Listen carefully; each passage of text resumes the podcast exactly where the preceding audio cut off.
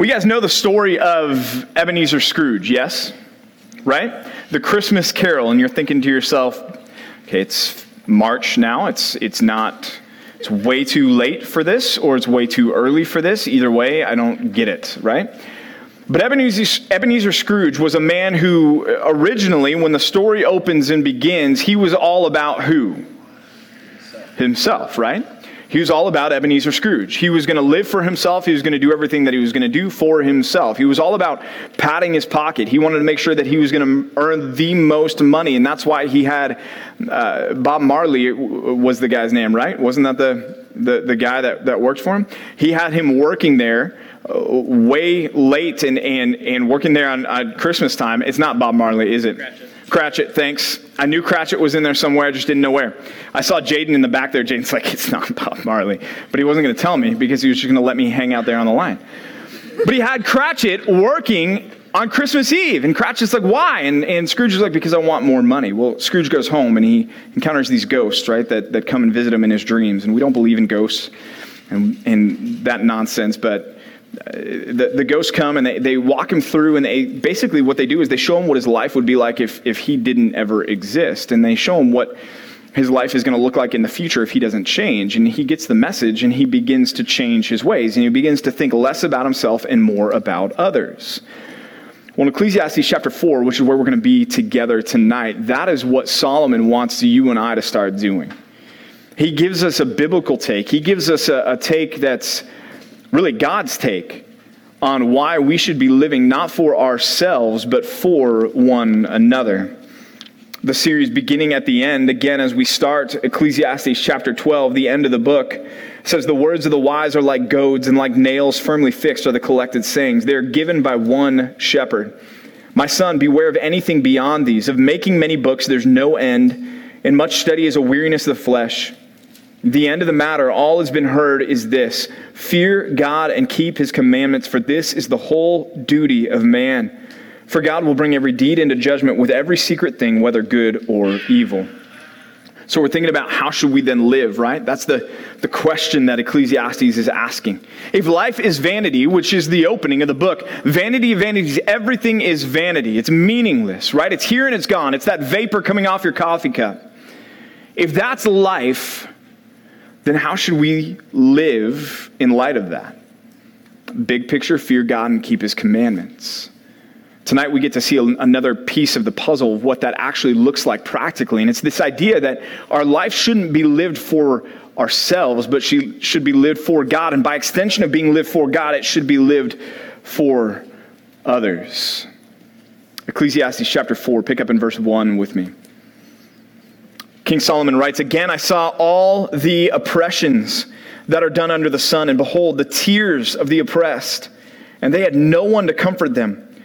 On the side of their oppressors there was power, and there was no one to comfort them. And I thought the dead who are already dead more fortunate than the living who are still alive.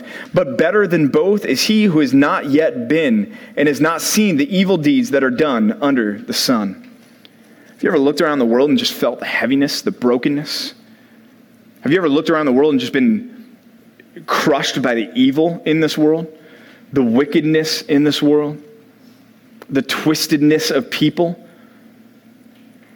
These are headlines that came out this week. Here's one Senate Democrats block bill requiring doctors to provide medical care for newborns who survive abortions. So people voted to say that if a baby survives an abortion, that a doctor is not required to provide health care to save that baby. They can take that baby screaming and in pain that has survived this abortion and is mangled and is bleeding to death or has limbs that are broken because the, the, the botched abortion. And rather than working to save the life, which is the Hippocratic oath of the doctor, by the way, the Senate Democrats have said that they can put the baby on the table, walk away, and let the baby suffer to death. Let that sit on you. Or there was this one, at least seven dead in shooting rampage at the Molson Coors factory in Milwaukee. Another mass shooting. Another person who walks into a room, walks into a building, walks into a workplace, walks into a school, walks into a movie theater, wherever it may be, pulls out a gun and begins to fire at random and kill as many people as they possibly can. Kill moms, kill dads, kill husbands, kill uh, wives, kill brothers, kill sisters, kill sons, kill daughters without regard.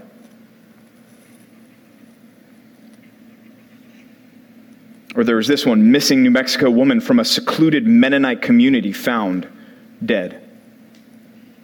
You have these cults, you have these, uh, these situations where people are harmed, abducted, held captive, hurt. That's the world where we live. And a lot of times at your life stage and where you are, you don't spend a lot of time thinking about that.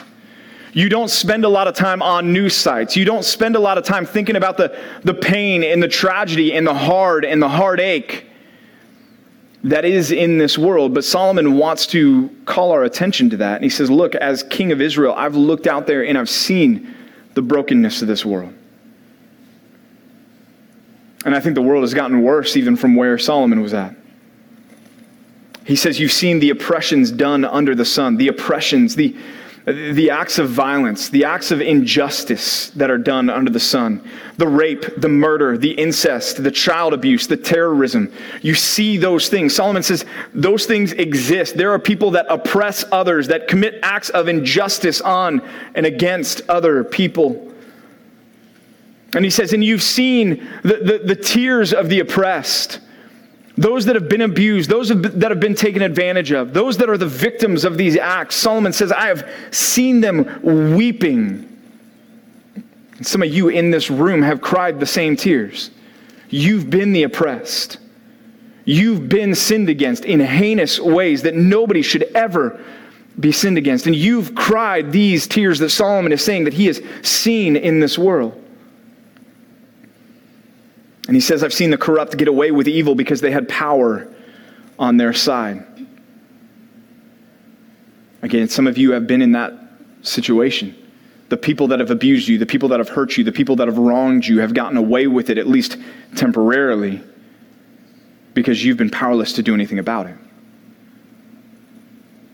And so maybe you've concluded with Solomon at times in your life, and, and this is the king of Israel who's sitting on his throne in the, the most wealthy nation at the time, the most powerful nation at the time. And the king of Israel says this it would be better, I've thought at times, to be dead. Man, the dead have it better because they're not going through the wickedness that I'm going through right now or that I'm seeing around me right now. And then Solomon says this on top of that. He says, You know what, actually? It would be better to never have been born at all. Some of you have sat in your rooms and cried those tears and thought those thoughts in your mind. Some who read that want to believe that this is Solomon reflecting on the perspective of an unbeliever, but I don't think that's necessarily the case. I think this is Solomon understanding who God is. That God is, like we already talked about if you were with us at the, the retreat, that God is sovereign over all of this mess that's going on. And I think this is Solomon that's looking around at it and he's grieving the world that he lives in. And he's grieving the loss and he's grieving the wickedness and he's grieving uh, the selfishness and he's frustrated and he's, he's broken over it. But see, here's what we're coming face to face with, and that is the, the total depravity of man, of human beings. That by default, we live for ourselves. When we are born, we are born with one person on the throne, and that is me. We're born thinking about our needs, our wants, our desires. And then the world around us continues to train us on those things and, and fuel those desires and fuel that mindset and build that up and say that that's a, a good thing. Hitler became Hitler not because he cared about other people, but because he cared solely about himself. These Democrats that are voting that doctors should leave babies alive after botched abortion activities are voting that way because what they care about ultimately is they care about themselves and nothing else. And they're worried if they vote wrong, then they're going to lose their people that are going to vote for them to keep them in office in the position of power. The parents that look at their child as an inconvenience, they're going to uh, abuse that child they're going to, going to ne- neglect that child, ignore that child, not care for that child. Why? Because they're selfish. And all they care about is themselves. The rapist is so com- consumed with his, his lust and has no comprehension of God's selfless design for sex that he's going to take what he wants and walk away and not care because he's living for himself. The murderer is going to think to himself, I'm better, I'm more valuable, I'm more worthy than the life that I'm attacking, than the person whose life that I am taking, and I'm better than that person. And the murderer thinks to themselves, well, it's all about me. You see, Paul's primary indictment, his primary charge against all of humanity in Romans chapter 1 is this. Listen to verses 24 through 25 of Romans 1. Paul says, Therefore, God gave them up in the lust of their hearts to impurity, to the dishonoring of their bodies among themselves, because they exchanged the truth about God for a lie and worshiped and served the creature rather than the Creator, who is blessed forever. Amen. What's at the heart of what Paul's driving at there? That they worshiped and served the creature rather than the Creator. Which creature is he really talking about? He's talking about the self. He's talking about the, the, the, primary charge against mankind is we've said, God, thanks but no thanks to you being the Lord of my life. I'm going to be Lord of my life. That my devotion, my affection, my cause in life is going to be for me and my uh, satisfaction over and above anyone else's. The greatest and most common expression of this depravity is the worship of self.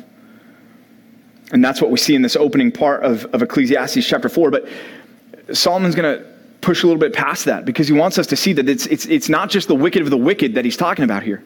Because then he goes on in verse 4 and he says, Then I saw, there's, this, there's three things that Solomon sees in this chapter. The first is the, the oppressions. I saw the oppressions. And then he says this in verse 4 Then I saw all the toil, the work, all the skill in work. They come from a man's envy of his neighbor. He says, Man, just like the oppressors, this also is vanity and a striving after wind. The fool folds his hand and eats his own flesh. Better is a handful of quietness than two hands full of toil and a striving after the wind.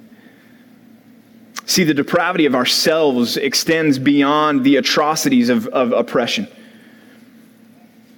The selfish people in the world are not just the, the rapists, the murderers, the, the thieves, the, uh, the, the, people voting for people to, to, to kill babies at will. That, it's, it's not just there, but it, it extends even closer to home. And it, it gets to the place where it's the person who's busying themselves and living their life in order to be better than somebody else.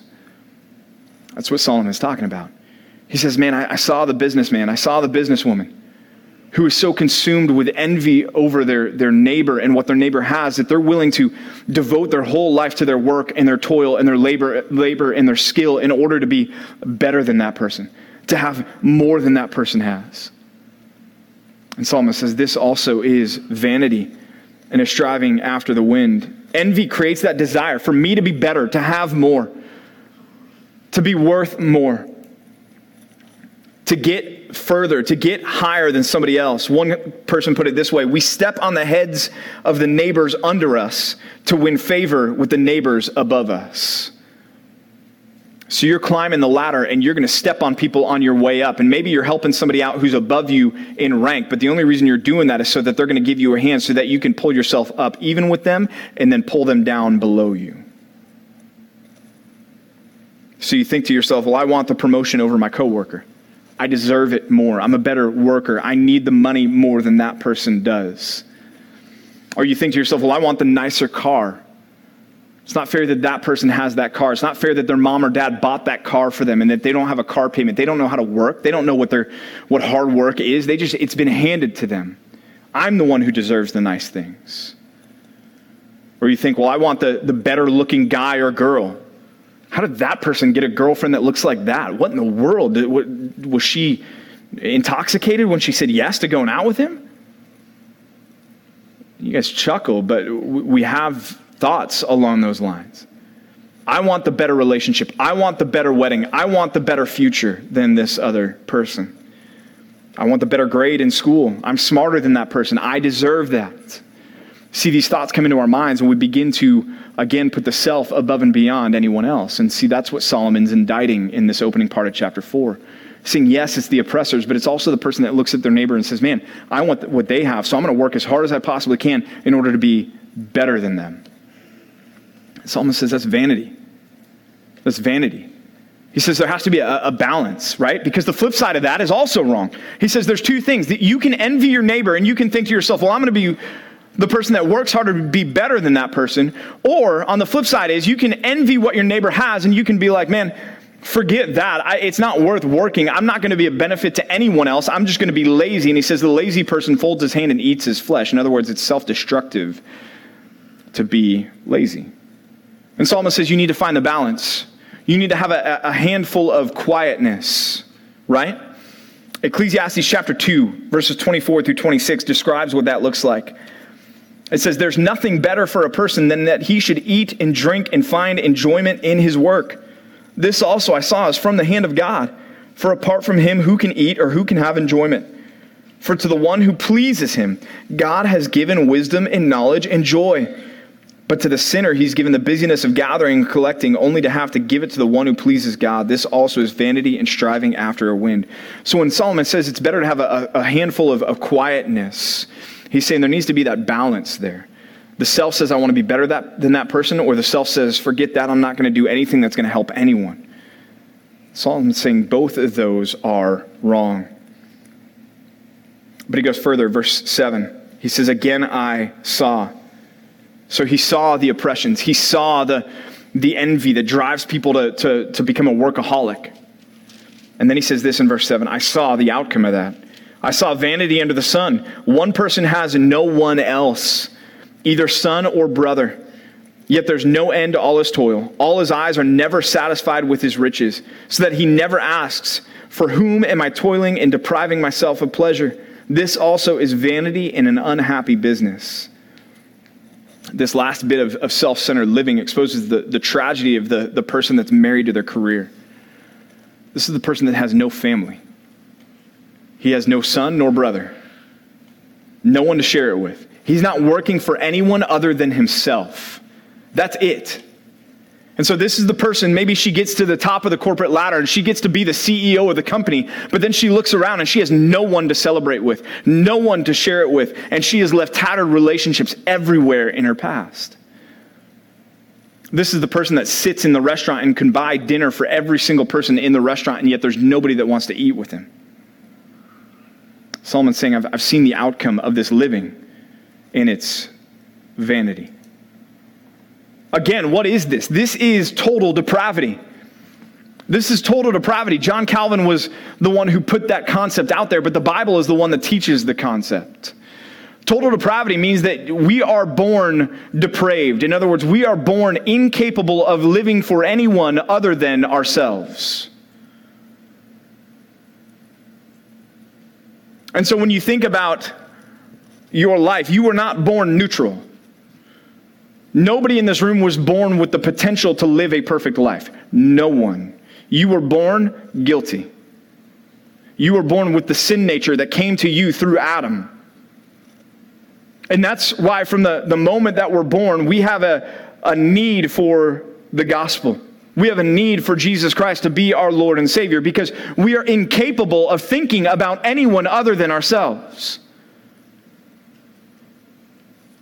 And so you think about the, the, the good deeds that people who are unbelievers do, and, and really, at the bottom of it, those good deeds are done why? For what purpose?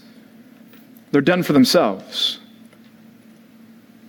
The Boy Scout who helps the old lady across the street helps the old lady across the street in order to what? Get the merit badge that says, I helped an old lady across the street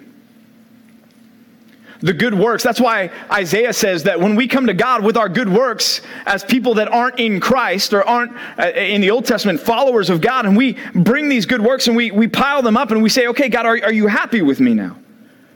Look at how good I've been. Look at all the good things that I've done. You know what God says there through Isaiah is he says they are filthy rags in his eyes.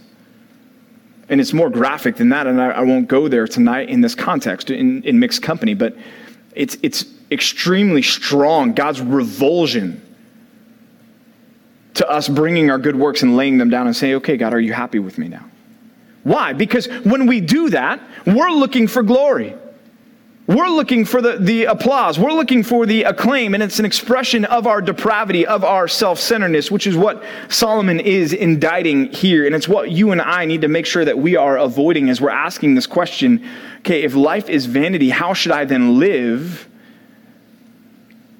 The first thing that I want you to see from this text tonight is that you need to flee the destructive nature of selfish living. Flee the destructive nature of selfish living. There was a football coach back in the 1990s whose name was Jimmy Johnson. Jimmy Johnson was the coach of the Dallas Cowboys back when they used to know how to play football. Jimmy Johnson won Super Bowls with the Dallas Cowboys, which was the, the pinnacle of his coaching career. But one thing that, that came out during that time, and I remember learning about it even when I was younger and thinking to myself, that man, that is the foolish, that is the most foolish thing that he could have ever done. Jimmy Johnson divorced his wife so that he could give more time and attention to football. He said, My wife is getting in the way of my pursuit of football. So I'm going to give myself completely to that, and I'm going to forfeit my family. I'm going to forfeit my relationship with my kids. I'm going to forfeit my relationship with my wife. Well, just recently, Jimmy Johnson was inducted into the Professional Football Hall of Fame. And now it's done. That's as high as he can go. There's nothing left for him to achieve. That's it. It's over. It's done. He's won his Super Bowls and he's, he's in the Hall of Fame. But who does he have who really cares about that? Right? What did he give up in order to serve the God of himself in pursuing those things? He gave up everything. And there's nothing left now for him to do. There's, there's nothing left for him to say, okay, and now I can throw myself into living for this because he's hit the top. There's nowhere else to go now. And when we worship the creature rather than the creator, you're going to live your life longing for and pursuing the top. I have to get to this. This is next. This is next. This is next. And eventually you're going to get there. And then the question is now what? So what? Who cares? I mean, even think about being the president of the United States of America. When was the last time that you thought about George Bush? Either of them. Probably not recently. And he was at the pinnacle of the most powerful position that you can have as a human being in this country, one of the most powerful nations in the world. And yet, does he cross your mind? No.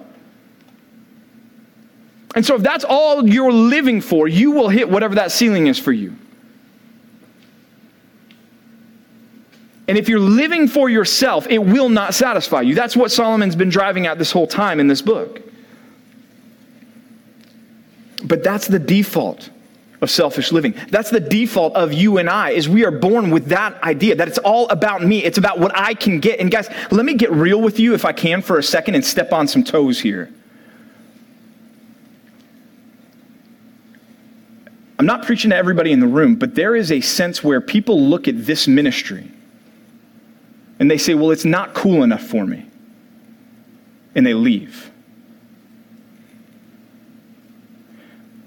And guys, that, that makes me righteously angry, if I can be just blunt with you. Because it is such a self absorbed, self aggrandizing position. It's conceited, it's egotistical, it's unbiblical beyond measure. And it's a manifestation of it's all about what am I going to get out of this? Instead of saying, well, what can I offer to this? And so just because we're believers doesn't mean that this isn't a problem for us anymore. It absolutely is. This is why Paul can write so boldly in Romans 3, verses 10 through 18. He says, As it is written, none is righteous, not one. No one understands, no one seeks for God. All have turned aside. Together they have become worthless. No one does good, Paul says, not even one. Their throat is an open grave. They use their tongues to deceive. The venom of asps, of snakes, is under their lips. Their mouth is full of curses and bitterness. Their feet are swift to shed blood. In their paths are ruin and misery, and the way of peace they have not known. There is no fear of God before their eyes. Guys, that's our DNA from an earthly perspective. Every single one of us. That's our default. We're still prone to worship and serve the creature rather than the creator. The difference, though, now is that in Christ, now we can think about others. We can think about God. We can think about Christ. See, in Christ, God has overcome total depravity. It's no longer that we are bound to only think about us. Now He has freed us to now think about other people and to serve other people and to love other people as an expression of our devotion and our allegiance to God. Paul says this in Galatians 2:20, I have been crucified with Christ. It's no longer I who live. It's not about me, but it's Christ who lives in me. Everything that you are pursuing should be pursued about the glory of God.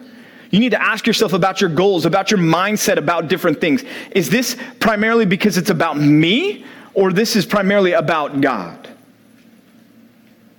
And if it's not primarily about God and it's primarily about you, then God is saying, put that to death in your life.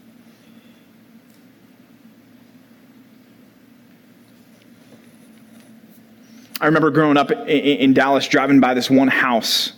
I can still see it in my mind. And I, and I remember every time I was driving by that house as a, a, little kid in the backseat of my parents' car, just being in awe of this thing. It was massive, like just huge house, right? Dallas doesn't have mountains or hills. Um, or really even trees. Sort of trees. It has trees in some areas. But this house just rose up out of the landscape. Like it was just gigantic. And I remember thinking to myself, man, what an amazing house. I can't believe what it must be like to live there. I remember thinking to myself, man, it would be so cool to, like to have a family in that house and have your brothers and sisters in that house and, and, and to be able to play in that house and play hide and seek and everything else. Well, later on, as, as I got older, I came to find out that the person that owned that house was a single man. He was a surgeon in Dallas, well known, very successful surgeon. And his money had bought him a massive house. But he had nobody to live in it with. We used to joke you could break into that house and live there for a few weeks and nobody would have any clue that you were there. What a lonely existence that is. To sit in the middle of your cavernous ma- mansion and look around and go, Look at all my awesome stuff, and yet have nobody to hear you or care about that. That's where living for yourself will get you. And that's what Solomon is warning us against. Don't live for yourself. Don't be like that. Yes, don't be the oppressor, but also don't be the guy that's so driven by your own fame and success that that's all you focus on for your whole life and you waste your life. Verse 9. He begins to give us okay, if not that, then what? He says in verse 9, Two are better than one because they've got a good reward for their toil. For if they fall, one will lift up his fellow. But woe to him who's alone when he falls and has not another to lift him up. Again, if two lie together, they keep warm. But how can one keep warm alone? And though a man might prevail against one who is alone, two will withstand him, and a threefold cord is not quickly broken. Here's the paradigm shift. This is where, as one commentator said, this is where Solomon introduces the goal of life is not living for me, but for we that we're to live for we, not me. He says two are better than one because they have a good reward for their toil. Have you guys ever heard the, the statement, many hands make what? Light work, right? That there's a benefit to working with somebody else, to having somebody else by, side by side. You're going to get things done faster. But there's also reward for that. If, if you partner with somebody and you're able to use their giftedness and their knowledge and their intellect to be able to, to help you in, in pursuing whatever the goal is, chances are you're going to be more successful at that thing that you're pursuing than if you just pursue it by yourself. I remember in school growing up, the, the two words that I hated the most from my teacher's mouth was group project. Anybody else there with me? I just did not like that. And you know why I didn't like that? Because I was arrogant and conceited and selfish. because I thought to myself, man, I'm going to have to pull the weight, or I don't want to have to work with other people, or I don't want to have to depend on other people. But honestly, when you look back at a group project afterwards, eh, you look back at it and you think to yourself, okay, that actually was a pretty good deal. I didn't have to do as much work as I would have had I had to do that all by myself. And this person actually did a pretty good job on their presentation. I don't think I would have been able to do as good of a job on that right? So you see that there's a benefit in that teamwork. You see that there's a benefit in working together and living in community with one another. Two are better than one because they've got good reward for their toil. But then he says also that there's a benefit to living in community, living for the we, not for the me, because of when adversity arises in our lives. He says in the text, he says, For if they fall, the one falls, one will lift up his fellow. But woe to him who's alone when he falls and doesn't have anyone else to lift him up. Again, if two lie together, they keep warm. But what about the one that's by himself? How can one keep warm alone? And finally, although a, man might prevail against one who is alone, two will withstand him. And a threefold cord is not quickly broken. So he adds that threefold part there at the end just to say he's not just defining it legalistically as just two people. It's like, great, three, great, awesome. Three is even stronger. But his point is this he says, when the day of adversity comes, and it will come, to have somebody to be there with you is going to be beneficial for you. The person who loses their job and has no one to support them or to pray for them or to encourage them or to take them in is in a lonely and scary place. The person who goes to the doctor's office and hears the doctor say, You have cancer, and there's no one there for them to weep with, is in a despondent place. Or to be by yourself, all alone in a house at night and wonder what that noise was that you heard downstairs and not have anybody to go, Hey, did you hear that? Can be a little bit of an angst ridden and frightening place to be. See, Solomon's just pointing out the, the, the common sense here. Saying, as you're asking yourself, well, how should I then live? It just it makes sense to live not for yourself, but for other people. There's a benefit in that. It's helpful in that. This is the way that we are designed to live. Point number two tonight, by the way, we only have two points tonight, is this pursue the joyful reality of living for others. Pursue the joyful reality of living for others. I've mentioned this verse time and time again, I feel like, but there's a, a scene in the Synoptic Gospels, Matthew, Mark, and Luke, where a teacher comes up to Jesus, an expert in the law comes up to Jesus and says, Rabbi, teacher, he says this, he says, or asks this, what's the greatest, what? Commandment, right? Now, just for context, there were over 600 commandments that Jesus could have pulled from, right? And Jesus says, Well, the greatest commandment, to answer your question, the question that you asked, the greatest commandment is you shall love the Lord your God with all your soul, with all your heart, and with all your mind, right? But Jesus didn't stop there because he goes further and he, he says basically, and to answer the question that you didn't ask, but that you should have asked, is the second greatest commandment is that you should love your neighbor as yourself. And then he goes further and he says, in fact, so great are those two commandments. Number one is always going to be love God. You should love no one greater than more than, than God. But then, second to that, you should love your neighbor as yourself. He says those two commandments are so great that the entirety of the law, every other law, depends on you loving God and loving others. So basically, what Jesus just answered for that man, and he says, the goal of your life, the goal of your life is to love God and love others. Notice there's not a third option that says, and love yourself while you're at it. This whole concept, guys, that's, that's floating around in, in the social media world and everything else of self care, right? It's like chapter and verse. Like we should be good stewards of our body. I'm not, I'm not denying that. But when Jesus was asked, hey, what, what, what's the greatest, what does God want from me above and beyond anything else? He wants you to love Him and He wants you to love others. Those are the two. Think about the parable of the Good Samaritan, right? Which follows shortly after this because God, he says, Love your neighbor as yourself. And they're thinking to themselves, Oh man, okay. Who's my neighbor? And Jesus says, Well, let me tell you a story. To answer your question. It says there's a man coming down. He's, he's a Jewish man. He's a good Jewish man. He's coming down from the, the worship and he gets mugged and he gets left for dead by the side of the road and he's beaten and bloody and bruised and everything else. And he's just kind of gross and moaning and groaning in his pain on the side of the road.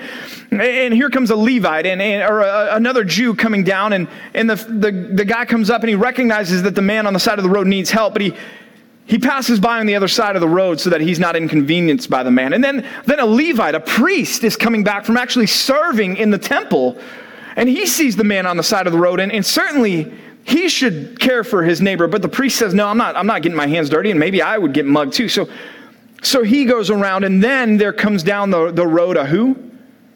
A Samaritan. That word would have made their skin crawl. And Jesus said, The Samaritan went to the man who was beaten and bruised and, and bloodied. The Jew, the Samaritan, went to him, bandaged him, put oil on his wounds, put him on his own animal, led him to an inn, paid for his room and board, and said, If you incur any other cost beyond this, I will be back and I will pay you whatever else you owe. And then Jesus looked at the Jewish crowd and they said, He said to them, Who was the neighbor? And they were forced to say, What? The Samaritan through clenched teeth, hating every syllable of that word. Jesus was saying, There is no one who exists that's not your neighbor. And so, as you think about the joyful reality of living for others and loving God and loving your neighbor, it's not just loving the people that you're comfortable with. It's not just loving the people that you think are up to your social standards. It's not just loving the people that you feel like are part of a group that you want to be associated with. It is loving your neighbor, and that has no boundaries to it. Upper room discourse Jesus is about to go to the cross he gets down and he takes off his outer garment and he puts on the, the servant's towel and he wraps it around himself and he goes and he kneels down and he begins to clean the filthy, grotesque, dirty feet of the disciples. A job reserved for the lowest of the low as far as the household servants go. And Jesus does that. And then he goes around and he gets to Peter and he says to Peter, Hey, I'm going to wash your feet. Peter says, Don't do that. Jesus says, if I don't do that, you have no part in me. Peter says, Hey, forget just my feet, wash everything. And Jesus says, No, the feet are good. But after that, Jesus says, A new commandment I give to you, that you love one another as I have loved you. Now, in the context, the disciples are thinking, Man, that means washing the feet of my brothers in Christ? Man, that's pretty low. Okay, that's pretty self sacrificial to love my neighbor that way, right? But then Jesus goes to the cross, and all of a sudden it makes even more sense to us when we see that he gave his life for us. And he said, Love one another as I've loved you. That's how we're to live our lives for others.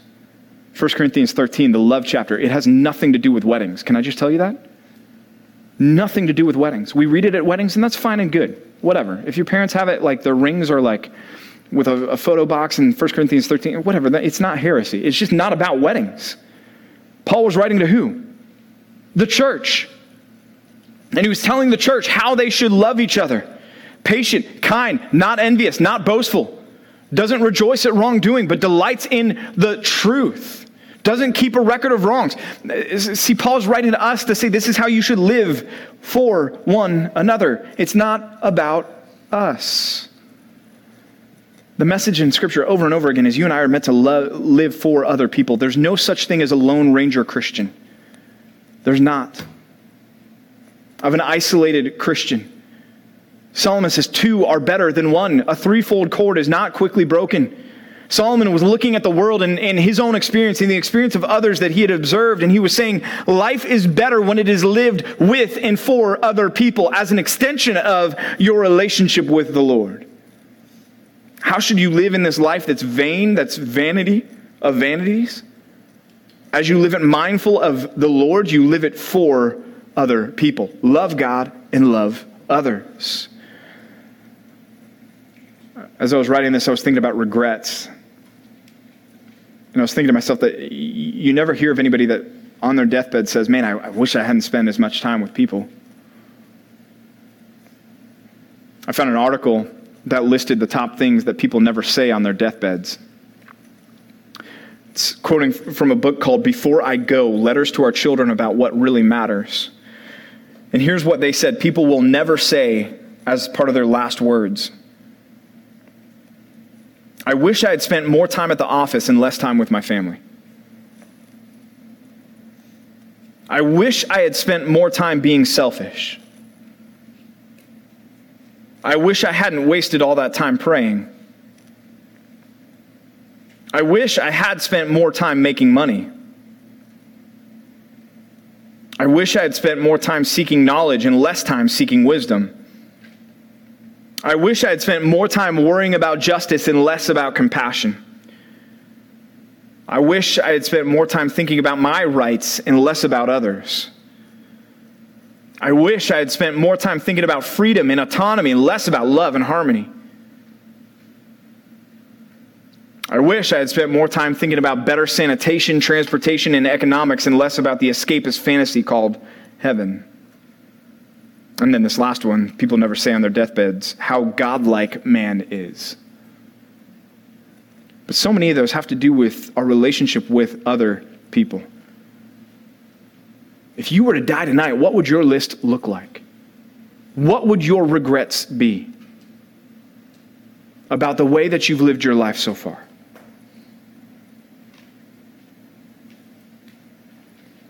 What areas of your life would you say, man, I wish I, I, had lived my life differently if tonight was your last night on earth?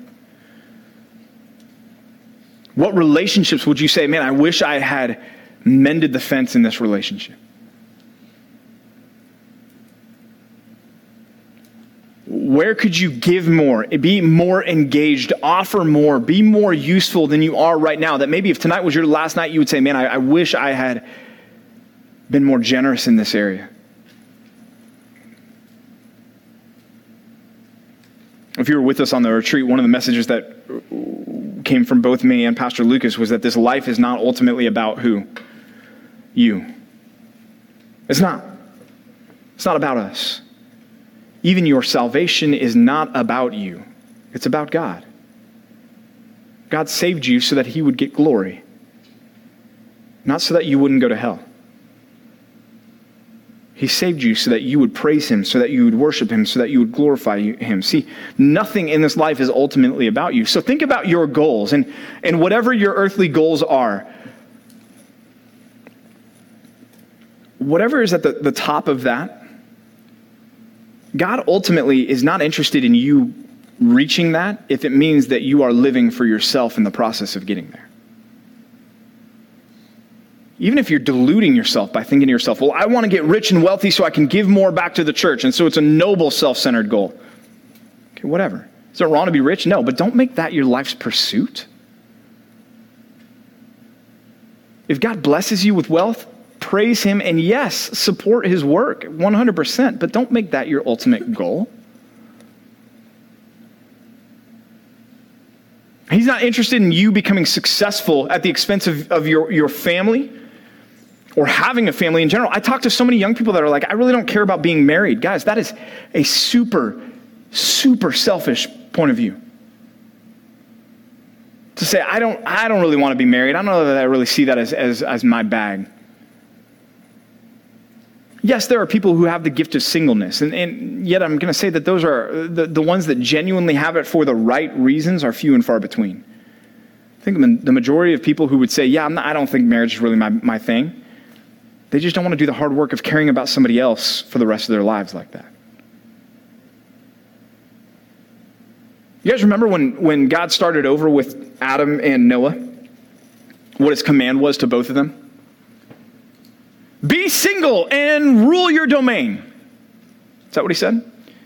Hey, be single and I'll make other people that are single in different parts of the world so you don't have to interact with them. Is that what he said? No. Could he have done that? Yeah, 100%. 100%. God could have just created a bunch of single people around the world and then just kept doing that. But no, what was his design for even just the world continuing in its existence? He said, Be fruitful and multiply. Have families. Live in relationship with one another. Pursue the joyful reality of loving others. God has designed us for Him and by extension for one another. And Solomon's trying to convince us and show us that that is a, a major part of the answer of how do I live my life under this sun. I don't live it for me, I live it for other people. Like Scrooge, who eventually realized that having everything didn't mean having the thing that mattered the most, and that is other people in his life. That his money couldn't buy him fulfillment and satisfaction, but actually had left him lonely and despairing. We also must realize that maximizing our selfish pleasures and realizing our selfish pursuits is not going to satisfy us, but it's going to leave us empty and echoing Solomon's theme in this book at the end of our lives, which is what? Vanity. I lived my life in pursuit of this. I cut people out. I chased my dream, my standards, and there's nothing left now. My life is over, and I can't take any of it with me. And even the people that think, yeah, but I'm leaving it to my future generations, generations, so what? You're gone. And you have no concept of what they're going to do with it. It's not going to make you feel warm and fuzzy when the worms are eating the flesh off your bones in the grave.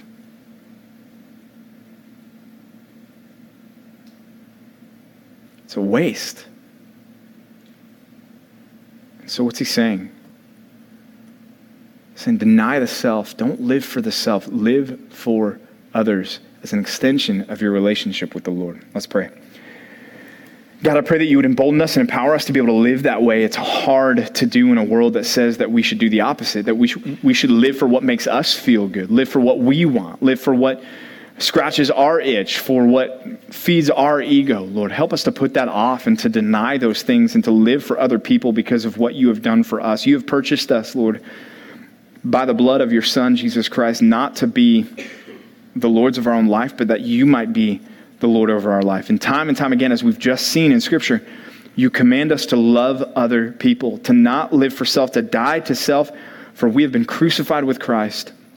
It's no longer us who live, but now Christ lives in us. Lord, I pray that we would answer that call and truly live that life of humility, thinking more of others than of ourselves. We pray this in Christ's name. Amen.